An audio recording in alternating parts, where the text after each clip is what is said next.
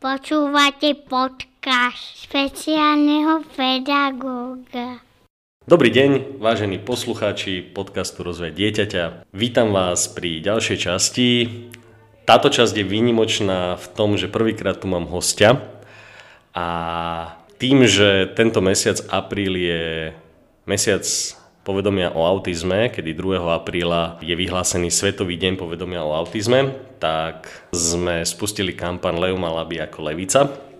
A viac nám o tejto téme povie samotná mamina nášho študenta Lubka, pani Hnátová Gúčiková. Vítam vás v našom podcaste Rozvoja dieťaťa a som rád, že ste prijali pozvanie. Veľmi pekne ďakujem aj za pozvanie. Hneď takto na začiatok, ja o vás viem veľa vecí, ale skúste sa našim poslucháčom podcastu Rozvoja dieťaťa predstaviť vy. Ja sa najčastejšie predstavujem ako mama, lebo skutočne vnímam moju pozíciu, že som mama na plný úvezok. Popri tom som v podstate terapeutkou, pedagogičkou môjho syna, pretože ho sprevádzam pri veľkom množstve aktivít počas celého dňa.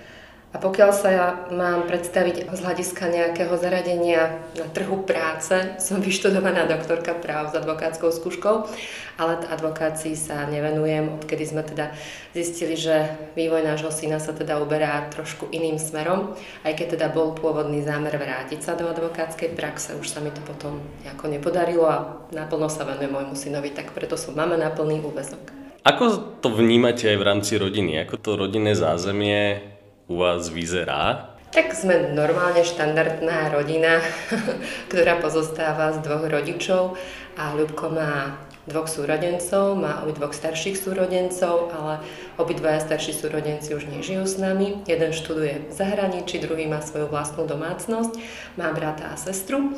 No a s manželom fungujeme ako normálna klasická rodina, ale tým, že teda ja sa v plnom rozsahu venujem synovi, na manželovi zostáva takéto zabezpečenie týkajúce sa fungovania domácnosti, aby sme mohli fungovať teda normálne ako bežná rodina.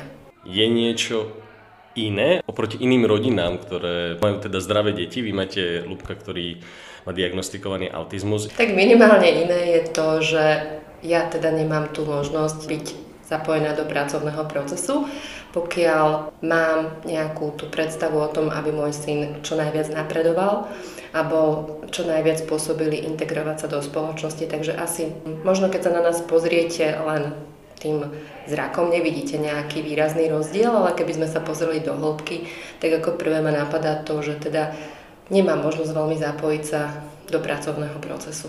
Poďme tak na začiatok, že Kedy ste si všimli tie prvé príznaky, alebo čo bolo takým tým prvým momentom, kedy ste si všimli tým, že hovoríte, že Lubko má aj dvoch súrodencov, že niečo je iné? Keď mal Lubko 2,5 roka, kedy sme uh, začali veľmi intenzívne vnímať, že nepoužíva vokálnu reč, teda že nekomunikuje s nami žiadnymi slovami. A tým, že starší syn absolvoval logopedickú starostlivosť, tak bola taká naša prvá zastávka, keďže teda tá reč nenastupovala, logopedická starostlivosť a od toho sa postupne začali odvíjať všetky ďalšie nasledujúce pozorovania, ktoré smerovali k tomu, že teda náš syn reč nepoužíva, alebo keď používa tak veľmi málo. A zistili sme to dôležité, že možno aj my, keď na neho hovoríme, nie veľmi rozumie tomu, čomu vlastne hovoríme. Ako sa to prejavovalo, takéto niečo? Ako ste si všímali to, že on nerozumie niečomu, čo mu hovoríte. Tu opäť v podstate zafungovala naša pediatrička, ktorá mu niečo povedala, ona to nereagovala, vôbec sa na ňu ani nepozerala a ona vtedy skonštatovala, že veď on nepočuje. Takže to bolo také prvé a teda tento postreh našej pediatričky, od ktorého sme sa posunuli vlastne k vyšetreniu sluchu, ktoré bolo primárne. Zistili sme, že teda Ľubko má sluch skutočne v poriadku. A na to nadvezovali potom pozorovania v rámci psychologického vyšetrenia a samozrejme ten psycholog, ktorý sa nezameriaval na oblasť e, spojenú s pervazívnymi vývojovými poruchami, nás veľmi intenzívne odporúčil, aby sme absolvovali pozorovanie u takéhoto odborníka, ktorý sa venuje pervazívnym vývojovým poruchám. A tam sme sa veľmi krátko, bez nejakého, by som povedala, hlbokého diagnostického procesu dostali k tomu, že bolo by pre nášho syna veľmi užitočné, keby sa nám ho podarilo zapísať do škôlky, pre deti s poruchou autistického spektra. Takže my sme v podstate začali riešiť to, ako zabezpečiť aby náš syn mohol chodiť do triedy pre deti s poruchou autistického spektra, hoď sme v tom čase ten diagnostický proces ani uzatvorený nemali a sme ako keby len do ňoho vstupovali. Čiže v dnešnej dobe tá diagnostika detí s autizmom je trošku asi efektívnejšia a trošku, trošku lepšia. V akom veku ste to vy začali riešiť? O akom veku sa teraz rozprávame? Tým, že išiel do škôlky, je to nejaké, že 3 roky? Áno, tie prvé nejaké náznaky toho, že ten vývoj ide teda neštandardne, bolo tých 2,5 roka.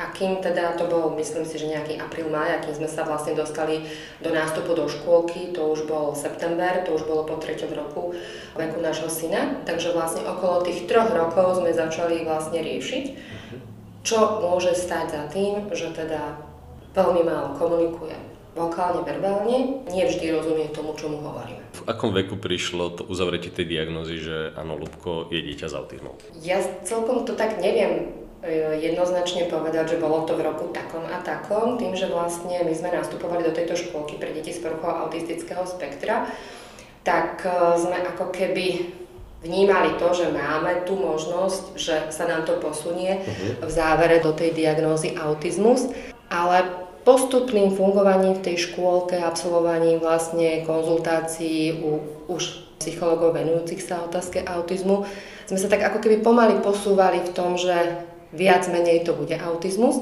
Takže nebolo to pre nás také nejaké, že my sme niekde prišli a bolo to otázka dvoch hodín a niekto nám oznámil, že vaše dieťa má autizmus a mm-hmm. diagnostikovali sme mu poruchu autistického spektra. Nie, bol to diagnostický proces, kde vlastne po niekoľkých rokoch, by som povedala, došlo k tomu, že áno, vaše dieťa má poruchu autistického spektra, ale tým, že my sme vlastne v tej škôlke v takej triede fungovali, nabehli sme na všetky podstate kompenzačné mechanizmy, ktoré tieto deti používajú, bolo to pre nás ako keby takým len vyústením celého toho, čo sme v tej škôlke vlastne mali k dispozícii, čo nás tak nejako navádzalo na to, že teda bude nevyhnutné pracovať a vychovávať, vzdelávať nášho syna trochu inými spôsobmi ako pri intaktných deťoch. V tej škôlke tam boli deti s autizmom spolu a videli ste, že sú také podobné v, te, v tom chovaní, v tom mm-hmm. vyjadrovaní.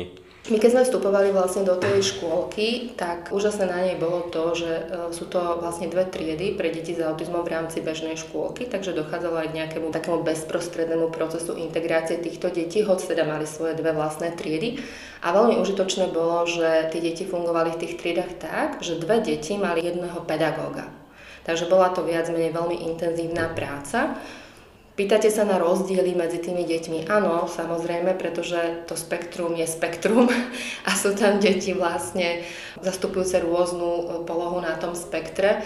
Ja neviem, neviem možno odkomunikovať alebo presne povedať, kde sa náš syn nachádzal, ale v škôlke boli skutočne deti, ktoré nekomunikovali vôbec, ktoré možno sa tam kombinovalo nejaké intelektové znevýhodnenie. Nebrali sme to nejako že by sme to hodnotili. Prosto náš syn chodil do škôlky, boli sme rádi, že teda mohol chodiť do škôlky a mal vlastne veľmi intenzívnu a cielenú výchovu a vzdelávanie v tej škôlke. A to bolo pre nás mimoriadne užitočné.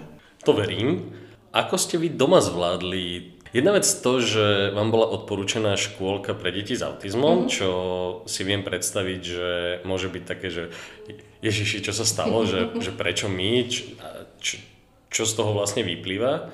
A potom aj to, že ako ste zvládli už tú samotnú diagnózu, že akože u vás, povedzme, vy s manželom, ako ste sa k tomu postavili, čo ste zažívali, lebo tým, že nás počúvajú ľudia, ktorí majú aj takéto deti, alebo možno niekto, kto pozoruje aktuálne niečo, že či by ste vedeli nejakým spôsobom poradiť, alebo že ako ste to vy vnímali, tú samotnú diagnozu. Tie prvé tri, od toho 3. do toho 5. roka, keď bol v tej škôlke. Určite nie pre každého rodiča je jednoduché zrazu prijať fakt, že moje dieťa je zrazu trochu iné a musí chodiť do triedy, ktorá je iná ako trieda pre deti, ktoré proste nemajú autizmus alebo iné nejaké zdravotné znevýhodnenie.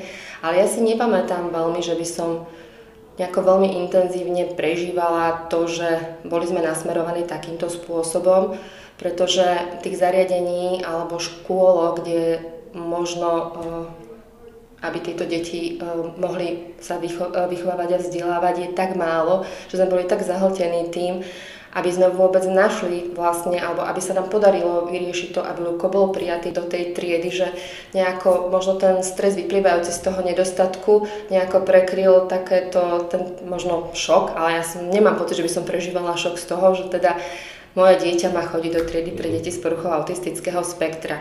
No a keď už sme sa teda do tej škôlky dostali, tak zase všetko to nové, ktoré to prinášalo, nejako by som povedala, prekrývalo. Mm, opätovne zase takéto veľké nejaké, ja neviem, či to možno niektorí rodičia nazvú sklamanie, ja som to tak teda neprežívala, ale tým, že som bola zahltená neustálou prípravou toho, čo on v tej škôlke robil a ja som to, a prenašala sa nám to do domáceho prostredia, tak nemala som ako keby priestor na to, aby som premyšľala nad tým, že nechcem to, chcem to, je to dobré, nie je to dobré.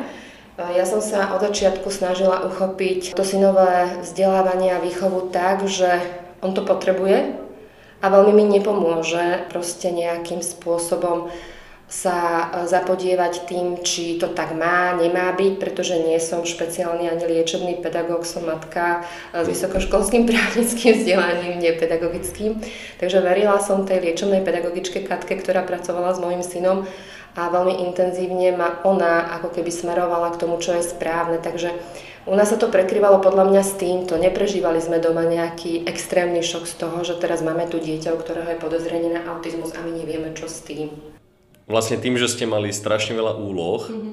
a zobrali si to takým tým racionálnym spôsobom, že mm-hmm. jednoducho je to taká, takýto stav a ideme ho riešiť a jednoducho ste sa nad tým veľmi nezamýšľali yeah. a nedostávali ste sa do takého toho kolotoča, že a čo keby, a čo keby, a čo keby, lebo vlastne by to nič nevyriešilo. Áno, nemá to zmysel v danom okamihu, aj keď chápem, že rodičia sa môžu takto veľakrát cítiť, ale ja sa stále sa snažím zamerať tú pozornosť na môjho syna, na tú jeho potrebu a vlastne snažím sa porozumieť tomu, že na to, aby on fungoval v našej spoločnosti, potrebuje, aby som ho naučila rozumieť tej spoločnosti. A keď sa budem neustále zahopodievať týmito emocionálnymi vecami, mne to veľmi nepomôže, aby som mu porozumela a naučila ho rozumieť tomuto svetu. Ja musím skutočne k tomu pristúpiť ako racionálne a hľadať tie možnosti, ako to ide.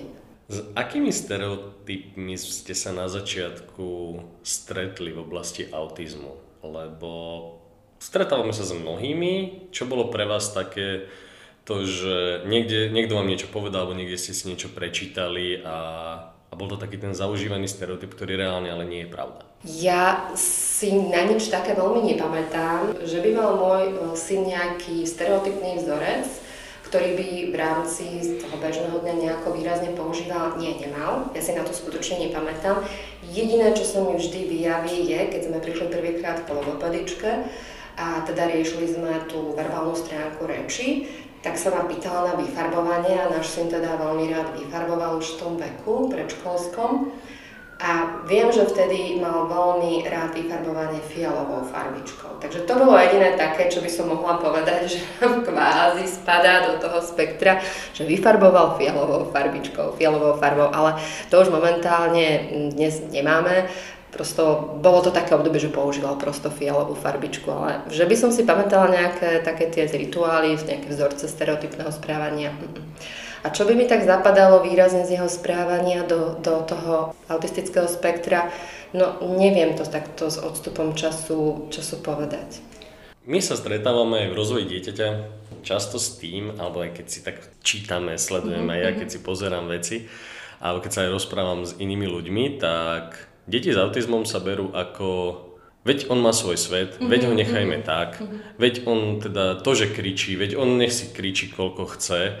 Ako keby toto sú tie stereotypy, ktoré Jasne. ja vnímam. Jasne, to ako ste to, lebo toto keď niekomu povieme, že je to dieťa s autizmom, tak automaticky to je, že Ježiš Maria to bude, to bude kričať, to bude mm-hmm. sa hádzať o zem a neviem čo.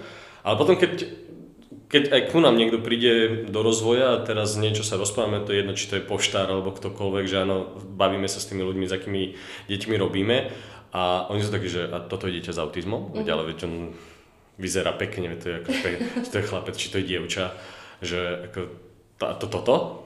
Že ako keby ten, tieto stereotypy, že či ste sa s tým stretli mm-hmm. takto. Ja by som v podstate sa potom presunula do kategórie, že čo náš syn v zmysle týchto stereotypov v podstate nemal. A on z tohto nemal skutočne, že nič. Mm-hmm. Áno, je tu také nejaké, by som povedala, mm, povedomie alebo predstava o tom, že dieťa s autizmom znamená dieťa, ktoré je ponorené do svojho sveta, dieťa, ktoré je v podstate niekde veľmi izolované, dieťa, ktoré má tie opakujúce sa vzorce správania, má v mnohých prípadoch seba poškodzujúce sa sklony. Toto je niečo, čo sme my u nášho syna teda nevideli, ale áno, keby ste sa ma v tom čase opýtali, že čo ja viem z takého toho bežného spôsobu života v jeho troch rokoch o tom, čo asi znamená autizmus alebo porucha autistického spektra. Áno, napadlo mi ma toto všetko. Dnes, už po 13 rokoch viem, že to tak nie vždy musí byť uh-huh. a že tou správnou výchovou a vzdelávaním vlastne vieme veľmi veľa týchto aj objavujúcich sa niekedy vzorcov správania nasmerovať tak, že vyhasnú jednoducho nebudú u toho dieťaťa fungovať. Môže to byť spôsobené u Lúbka aj tým, že vlastne on bol v tej škôlke pre deti s autizmom a rovno sa s ním pracovalo ako s dieťaťom s autizmom? Môže to byť tým? Lebo ja viem, ja si z toho, čo teda, ja nie som špeciálny pedagóg, ja len akože veľmi laicky sa, sa rozumiem niektorým veciam, ale príde mi to pri tých deťoch, že aj akékoľvek to problémové správanie, čokoľvek mm. sa tam deje v rámci aj tých stereotypov, čo sme spomínali, tak je istá forma komunikácie toho dieťaťa s prostredím, že len to nevie to dieťa povedať, nevie mm. to spraviť. Že či to, že chodil do škôlky, že vy ste s ním pracovali naozaj od tých troch rokov, mohlo pomôcť k tomu, že vlastne toto problémové správanie, ktoré u bežných deťí s autizmom je, tak nenastalo u Lúbka. Ja si myslím, že má to zásadný podiel na tom, že toto všetko v podstate u nášho syna nejakým spôsobom sa neobjavovalo a možno ak by sa aj objavilo, tak by sa to nejakým spôsobom nepodporovalo a veľmi intenzívne by sa s tým pracovalo. Ale skutočne, že ja som u neho nikdy nezaznamenávala tieto nejaké seba poškodujúce sa sklony alebo takú výraznú potrebu byť izolovaný. Ale určite najväčší podiel na tom, že nič také sa nám nerozvíjalo, má to, že sa s ním pracovalo od útleho veku, tých troch rokov, lebo tá práca v tej škôlke bola mimoriadne, mimoriadne intenzívna, cielená, bola cielená priamo na neho, keďže bol systém jeden liečebný alebo špeciálny pedagóg, dve deti, skutočne tam práca bola intenzívna. A mimoriadne dôležité, čo bolo, bolo to, že my sme dokázali e, v spolupráci s tou našou liečebnou pedagogičkou Katkou to, že sme prenášali všetko to, na, čím, na čom ona pracovala v škôlke, my sme prenašali do domáceho prostredia, takže nášmu synovi sa nedialo to, že on fungoval od, ja neviem, 8. do 3. v škôlke v nejakom režime a prišiel domov a ten režim proste vypadol. Nie, on v ňom proste stále pokračoval a je to veľmi dôležité, aby rodičia vlastne vnímali to, že dieťaťu pomôžem vtedy, keď ten výchovno-vzdelávací proces prenášam aj do toho domáceho prostredia. Toto bolo obdobie tej škôlky. Mm-hmm. Ako Lubko zvládol potom prechod do školy? Alebo akými problémami ste sa potom stretli s tým, keď akože skončil ten predškolský vek a bolo treba ísť do školy? Hľadali sme veľmi intenzívne školu, ktorá by bola naklonená prijaťu dieťaťa z poruchou autistického spektra Podarilo sa nám to, ale nebolo to o tom, že sme si povedali, tak my patríme po túto školu, túto dieťa zapíšeme, ideme s ním na zápis a oni nám ho automaticky do tej školy príjmu. Bohužiaľ, takto v tej dobe, ako Ľubko nastupoval do základnej školy, to nefungovalo. Aj, teda, aj keď legislatíva takto stojí na strane detí so zdravotným znevýhodnením, že teda automaticky by mali byť prijatí do spádovej školy, pokiaľ teda samozrejme majú odporúčanie vzdelávať sa vlastne v bežnom type základnej školy s, vlastne s formou integrácie. Samozrejme, pri tom prestupe na základnú školu bolo potrebné nejakým spôsobom dokázať zohľadňovať to, že náš syn je dieťa, ktoré patrí v zmysle školského zákona medzi deti so špeciálnymi výchovno-vzdelávacími potrebami a je potrebné nadstaviť ten vzdelávací proces tak, aby on sa v tej škole cítil dobre, aby sme sa teda nejakým spôsobom zoznámili s tým školským prostredím, vytvorili mu spôsoby, ako čo najlepšie a najefektívnejšie v tej škole fungovať. Takže nebolo to o tom, že my sme ho zapísali do školy a 2. septembra sme sa mhm. vybrali do školy, ale pracovali sme už počas prázdnin na tom, aby škola spoznala nášho syna, aby náš syn spoznal školu, aby to bol čo taký najpriaznivejší prechod. Koľko škôl ste navštívili predtým, ako ste si vybrali tú, do ktorej teraz, alebo do ktorej Lubko chodí? Uh-huh. Ja som to urobila tak, že som si prešla aj špeciálne školy a potom som sa zamerala vlastne na hľadanie bežného typu základnej školy. A tu som v podstate navštívila jednu jedinú základnú školu, kde sme nakoniec absolvovali aj zápis, do ktorej sme teda boli prijatí. Takže nebolo to nejaké, by som povedala, intenzívne hľadanie. Išli sme do tej školy, ktorá bola ochotná z mnohých, ale bola to len jedna jediná škola, ktorú som oslovila, kde sme teda našli tú možnosť, že naše dieťa bolo prijaté do bežného typu základnej školy. Ste spomínali, že škola musela spoznať e, Lubka, Lubko musel mm-hmm. spoznať školu. Čo to presne znamenalo? Ja by som možno ešte nahradila slovo, že škola musela a náš syn musel. Ono v podstate by sme to mohli povedať, že nemuseli, len myslíme si, a myslím si, že všetci pedagógovia, špeciálne liečení dajú za pravdu, že je to pre dieťa najpriateľnejšie riešenie spoznať to prostredie, rovnako pre to prostredie je dôležité spoznať to dieťa. Do dôsledku to znamenalo to, že som dostala tú možnosť predstaviť môjho syna celému pedagogickému zboru a ako podklad som tomu pripravila taký niekoľko stránový dokument, uh-huh. kde som vlastne dala aj fotografiu syna s tým, že vlastne aké je to dieťa, aké sú jeho silné stránky, aké sú slabé. Popísala som vlastne, na čo môj syn najlepšie funguje a poskytla som návod e, pre prípad, že by došlo k nejakej stresovej situácii a nebol v jeho blízkosti niekto, kto vie efektívne vlastne mhm. tú situáciu riešiť, tak aby každý pedagóg vedel, čo má urobiť a minimálne vedel zaradiť to dieťa, že aha, tak tuto mi nebude fungovať to bežné množstvo proste slov, ale musím proste sa chopiť nejakého len veľmi jednoznačného pokynu, ktorému to dieťa rozumie. A pre môjho syna sme vlastne vytvorili zase to zoznamenie tak, že sme ho zobrali do školy niekoľkokrát a vytvorili sme mu fotografie vlastne školy, aby vedel, kde tá škola je, aký je vchod do školy, ako sa dostane do triedy, triedu, kde sedí, takže, takže takto to. Ako to tí učitelia prijali?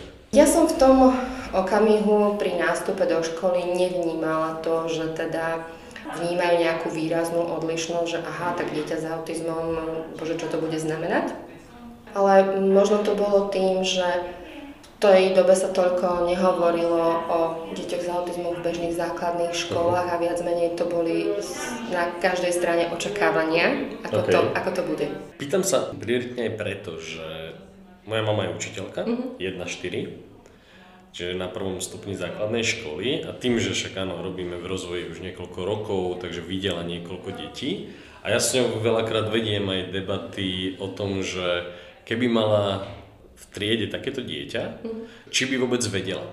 Prvýkrát, keď sme sa o tom rozprávali, tak mňa zaskočila reakcia jej, jej ako učiteľky, že ona by to nezvládla, ona by také dieťa nechcela. Tak e, samozrejme, akože tá debata nejak prebehla a potom postupne som začal zisťovať, že teda dobre, ale prečo? A ona mi vysvetlila, že ona učí 25 rokov, alebo 30 rokov učí a jej nikto nikdy za 30 rokov takéto dieťa neukázal, ona ho nikdy nevidela, ona nikdy s takým dieťaťom nepracovala, pre ňu to je úplne niečo iné a preto proste sa aj bojí, lebo ani nemá, necíti podporu od hocikiaľ, že by vedela s takým dieťaťom pracovať. Že ako to bolo tuto? Tak u nás v podstate čas takéhoto mm, spracovania toho, že mám tu dieťa, ktoré funguje trochu inak, vlastne ako keby bolo kompenzované tým, že môj syn nastupoval do školy s asistentom. Veľmi výrazný, by som povedala, podiel na tom, že tá škola sa cíti taká nejaká komfortnejšia pri fungovaní dieťaťa so špeciálnou výchovnou vzdelávacou potrebou, čo teda autizmus je, plní práve tento asistent, ktorý ako keby je právou rukou toho dieťaťa a pozná to dieťa, mal by mať zvládnuté spôsoby, ako to dieťa komunikuje, ako pracuje. Takže myslím si, že toto, toto veľmi pomáha pri procese tej integrácie, ale každopádne určite to nie je proces, ktorý je jednoduchý a treba sa mu veľmi intenzívne veľa venovať. Ako vyzerá teraz váš deň alebo týždeň? Hovorí sa o tom, že deti s autizmom buď sú teda vizuálne, mm. alebo potrebujú verbálne e, nejaké stimuly. Ako to vyzerá u vás? Lubko vie, čo bude robiť počas každého dňa od rána do večera? On má veľmi rád už od škôlky plánovanie, lebo je také, by som povedala, vo všeobecnosti ako prvé, s čím sa u tých detí s autizmom začalo a to sme napríklad ani my nevedeli a naučili nás to práve v tej škôlke.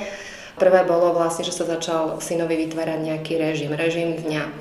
A vlastne tomu zostalo ako keby dodnes, len už to nie je také podrobné a v takej forme, ako to mal v škôlke. Takže aby som odpovedala jednoznačne na vašu otázku, náš týždeň je relatívne naplánovaný, ale nie je naplánovaný tak, že nemôže prísť k žiadnej zmene.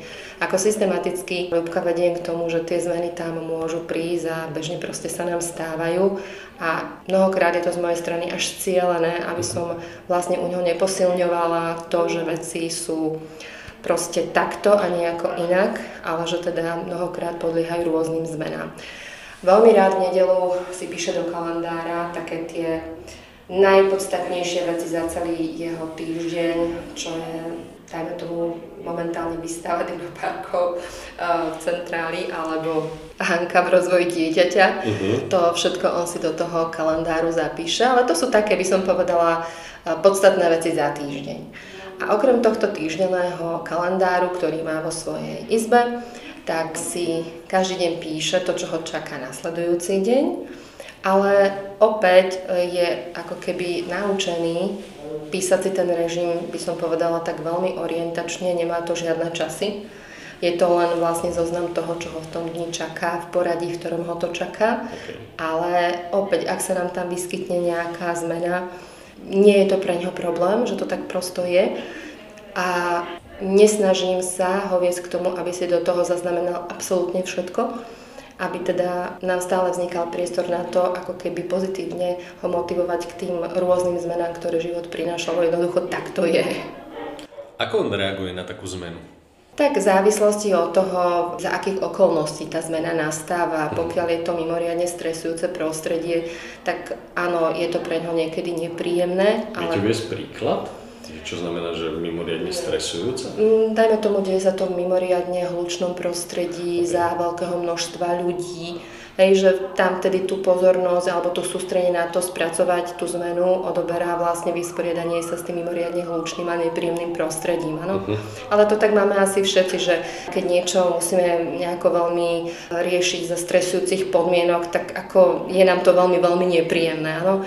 To by som povedala, že vtedy je takéto prijatie tej zmeny pre ňoho náročnejšie, ale stále pracujeme na tom a učíme sa, ako to proste urobiť tak, aby to pre ňo bolo čo najmenej stresujúce. Uh-huh. A cieľom vlastne tých zmien je presne to, aby my sme dieťa učili akoby čo najviac v pohode. Lebo keď ja mu vytvorím režim, ktorý je nemenný a takto to bude a vždy to tak bude, no všetci vieme, že nebude. Uh-huh. A keď ja budem tento proces a tento systém posilňovať, ja toho dieťa vlastne dovediem k absolútnemu stresu z toho, že nebude ochotné a pripravené príjmať zmeny a ten život mu vôbec, ale vôbec neuľahčí. Uh-huh. Súhlasím, lebo nikto z nás nemá rád akože zmeny, hlavne keď sú nepredvídané. Čiže toto ja si vždy tak uvedomujem, keď robíme s takými deťmi, že aj ja som veľakrát taký, že mm. Keď potrebujem sa sústrediť, tak si dám sluchatka, aby, ma, aby som od, odhlučil od celého okolie, ktoré mám a proste len sa sústredil na tú jednu robotu, ktorú potrebujem rýchlo urobiť prípadne. No to je opätovne to našou úlohou učiť tie deti, aby mali kompenzačné mechanizmy na to, ako ten nepríjemný stres zvládať nie nejakým nevhodným vzorcom správania, ale tým hodným. Ale treba zase si uvedomiť, že keď to dieťa učím tým hodným kompenzačným mechanizmom, ja, ja nemôžem očakávať, že ono v tom hroznom strese to dá na prvú. Uh-huh. Že sa to naučí za týždeň, za dva týždne, niekedy je to otázka pol roka, niekedy aj roka. Ale vidieť v tom ten cieľ a vlastne tú cestu, že dá sa k tomu dopracovať, len ako keby nejde to hneď a naraz. A toto treba pochopiť u tých detí, že oni sa snažia, ale nie vždy to ide tak, ako my máme predstavu, že by to malo ísť. Poďme ešte možno na ten začiatok. Mňa to zaujíma aj preto, že mnoho rodičov sa s tým stretáva. Aké ste dostali rady na začiatku, keď ste sa dozvedeli tú diagnózu? Prvá rada, ktorú sme dostali, bolo e, školka pre deti s poruchou autistického spektra. To bola fakt prvá rada, ktorú sme dostali úplne na začiatku a od toho sa to úplne celé začalo odvíjať. Všetky rady následovali potom v škôlke. Uh-huh.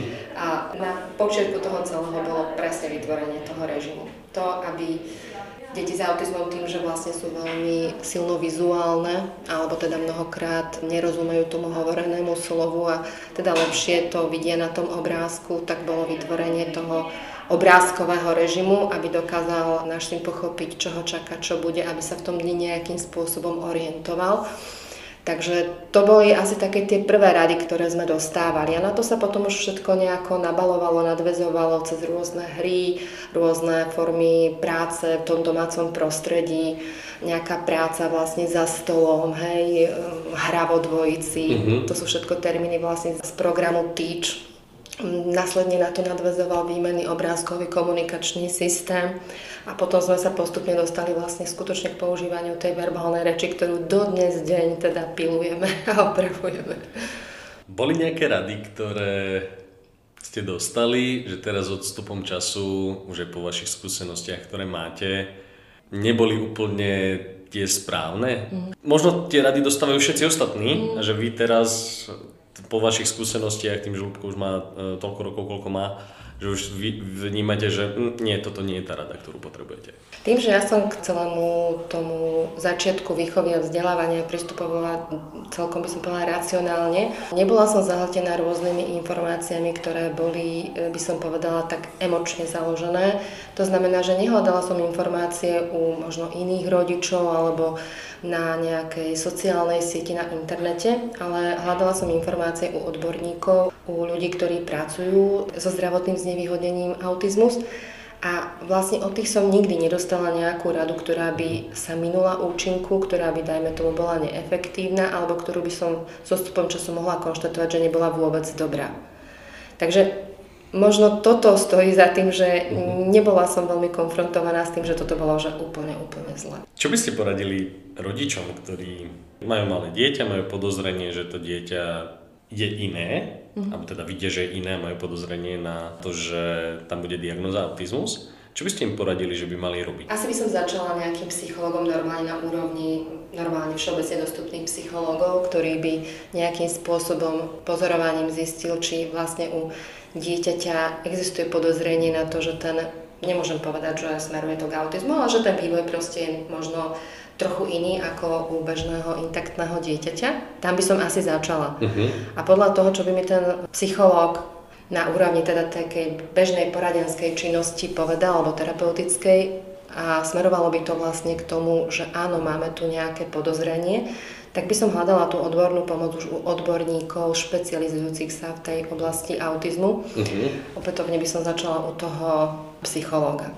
A hľadala by som čím skôr, pretože pokiaľ sa tá výchova uchopí v, v začiatkoch, kedy možno už len predpokladom alebo pochybujeme, je to vždy lepšie, ako keď to uchopím veľmi neskoro. Uh-huh.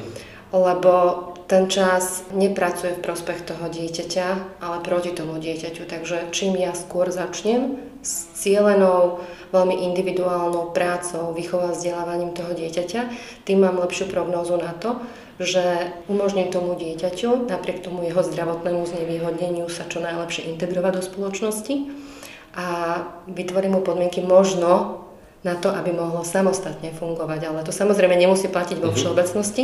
Je to vždy rozhodnutie rodiča. Uh-huh. Mnoho rodičov niekedy bojuje s tým, že aha, dobre, pôjdem, čo keď sa mi to potvrdí a možno s takouto veľkou obavou. A uh, možno takými tými dobrými príkladmi z praxe by sme tým rodičom mohli pomôcť porozumieť tomu, že práve naopak, nebáť sa, čím skôr, tým lepšie. Ako ja chápem, že je veľmi niekedy nepríjemné postaviť sa pre tú realitu, ale musíme sa pozrieť na to dieťa a na to, aby ono bolo schopné fungovať v spoločnosti a možno aj z, toho opačnej, z tej opačnej strany, aby spoločnosť pochopila potreby týchto osôb a dokázala im pomáhať, vytvárať im podmienky na to, aby mm-hmm. vedeli fungovať v našej spoločnosti. Lebo aj to je mimoriadne náročné. Mám posledné dve otázky. Mm-hmm. Prvá je, že kde na toto všetko beriete silu? Tým zdrojom tej energie pre mňa je práve môj syn uh-huh. a takéto porozumenie tomu, že jeho mysl a jeho rozmýšľanie funguje inak ako nás intaktnej spoločnosti. A ja keď chcem, aby sa on cítil v spoločnosti intaktnej populácie alebo teda tej, tej širokej verejnosti dobre, ja ho musím naučiť pochopiť tomu, ako to funguje. A to môžem len tak, že sa prispôsobím jeho možnostiam a schopnostiam a pomaličky ho učím porozumieť vlastne tomu fungovaniu spoločnosti. Takže to motiváciu môj syn a jeho, jeho čo najväčšia e, možnosť byť integrovaný v spoločnosti, pretože keď ja neporozumiem jeho obtiaži, no spoločnosť už ťažko porozumie, mm-hmm. len tak vo všeobecnosti. Neviem, či som sa teraz správne vyjadrila, jednoducho skutočne je to, je to môj syn, ktorý ma motivuje k tomu, ako to celé zvládnuť, pretože on má skutočne len nás. Aký máte cieľ s Lúbkom? No samozrejme, to, čo som už veľakrát povedala, že teda je to snaha o čo najväčšiu mieru jeho samostatnosti. Ako sa to do dôsledku vyvinie, ja vôbec netuším, ale vidím na ňom dnes už sama, že veľa vecí chce robiť sám, hoc ich nie vždy môžem nechať robiť samého. Ale toto je ten cieľ, čo najväčšia miera samostatnosti, vytvoriť mu možnosti zapojiť sa do nejakého pracovného procesu za podmienok, ktoré budú pre neho, pre neho priateľné. To je ten cieľ celej tej výchovy a, a vzdelávania. A možno ešte také, e, to je ale už by som povedala moje želanie popri tom všetkom, dokázať trochu pôsobiť na tú spoločnosť okolo nás, aby boli vnímavejší k potrebám aj iných, nielen vlastných, pretože v podstate, keď sa s mojim synom pohybujem kdekoľvek, tak veľmi pri ňom vnímam, že sme veľmi hlučná spoločnosť. Jednoducho nerobí nám problém v kaviarni proste počúvať videohovory, vybavovať si prácu, telefonáty. Do toho je tam možno nejaké malé dieťa, ktoré proste tiež prejavuje nejako pláčom svoje potreby. A keď toto celé dáme dohromady, ja si teraz predstavím, že môj syn v tom sedí a chce byť v tej kaviarni a musí to zvládnuť, tak by mi prišlo možno užitočné, keby sme sa dokázali zamyslieť nad tým, keď produkujeme tento možno hrozný hluk aj tam, kde by sme to možno nemuseli, že aha, že možno by mm, bolo fajn ten telefonát si vybavovať niekde možno v súkromí. Toto bola moja tá posledná otázka, že na čom by sme mali my ako spoločnosť spolupracovať, mm. aby sme všetky tieto zdravotné postihnutia, či to je autizmus, či to je mm. Downov syndrom, či sú to mm. rôzne nešpecifické formy, lepšie dokázali integrovať do tej mm. spoločnosti, lebo veľa sa o integrácii hovorí, v skutočnosti si ja nemyslím, že to reálne funguje, ale to je na samostatné možno podcasty, aj sa to rozvoji dieťaťa snažíme tak nejak mm-hmm. pravidelne rozprávať, ale čo je pre vás ešte okrem teda toho, že by sme mohli byť tichšia spoločnosť, či ešte niečo také, na čom by sme mali popracovať? Ono sa v podstate hovorí v súvislosti s možnosťou uplatnenia nás rodičov detí so zdravotným znevýhodnením na pracovnom trhu. Má to aj svoje pomenovanie, volá sa to sekundárna segregácia. Vlastne tým, že sa veľmi intenzívne musíme starať o naše deti, alebo musíme, to nevhodne vyjadrené, sa chceme starať o naše deti, nakoľko nemáme možnosť v podstate dieťa bežne poslať do školy alebo do nejakého predškolského zariadenia, ktoré by mu venovalo tú náležitú podporu vo výchove a vzdelávaní, ktorú to dieťa potrebuje, mm-hmm. tak nás to nutí zostať s tými deťmi doma. A tým pádom nie sme schopní sa zamestnať na rôzne úväzky, ktoré sú veľmi flexibilné, ktoré sú krátke, ktoré sú založené na práci z domu. A preto sa hovorí o tzv. sekundárnej segregácii, pretože vlastne alebo sekundárnej diskriminácii, pardon, v tom zmysle, že teda jednoducho nemáme tu podmienky na to, aby sme napriek tomu, že sme rodičmi detí so zdravotným znevýhodnením boli uplatniteľní na trhu práce. Nie je to zohľadnené pri príjmaní do pracovných pomerov. S týmto pojmom som sa nikdy nestretol a veľmi ma to zaujalo, lebo áno, toto je vec, ktorá by mala v spoločnosti byť vnímaná, lebo áno, vníma sa tá samotná, to samotné postihnutie zdravotné, ale nevníma sa táto sekundárna diskriminácia. Mm-hmm.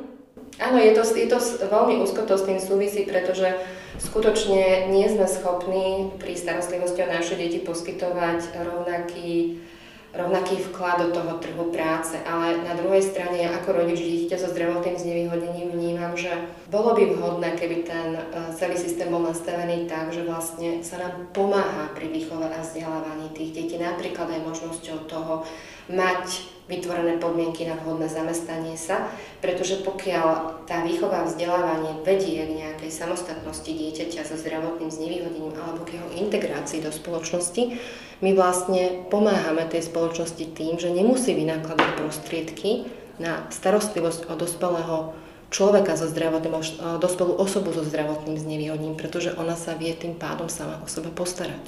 Existujú už nejaké aktivity niekde na Slovensku nejakom inom možno zariadení, združení, ktoré by takéto niečo riešilo? Viem, že sú také snahy na úrovni legislatívy, aby sa čo najviac posilnilo postavenie vlastne osob so zdravotným znevýhodením tak, aby, boli, aby mali podmienky na to, aby boli prijaté v spoločnosti s tým zdravotným znevýhodením, ktoré jednoducho majú ale myslím si, že sme na úrovni legislatívy. Neviem ja sama o tom, že by prosto existovala nejaká priama cesta, že aha, tak tuto mám takéto zdravotné znevýhodnenie, viem, že to môžem vyriešiť takto. To, to, toto celkom neviem. Viem, že existujú rôzne uh, uh, kariérni poradcovia, ktorí smerujú vzdelávanie a teda uh, uplatnenie na trhu práce osôb so zdravotným znevýhodnením, ale tým, že ešte sa ma to tak veľmi danom okamihu netýka, nie som tom tak veľmi, veľmi zorientovaná. Ja by som sa ale vrátila ešte k tej spoločnosti, že čo by sme mohli poskytnúť tým osobám so zdravotným mm-hmm. znevýhodnením. A mm, ja mám preto také dve slova, že úcta a dôstojnosť.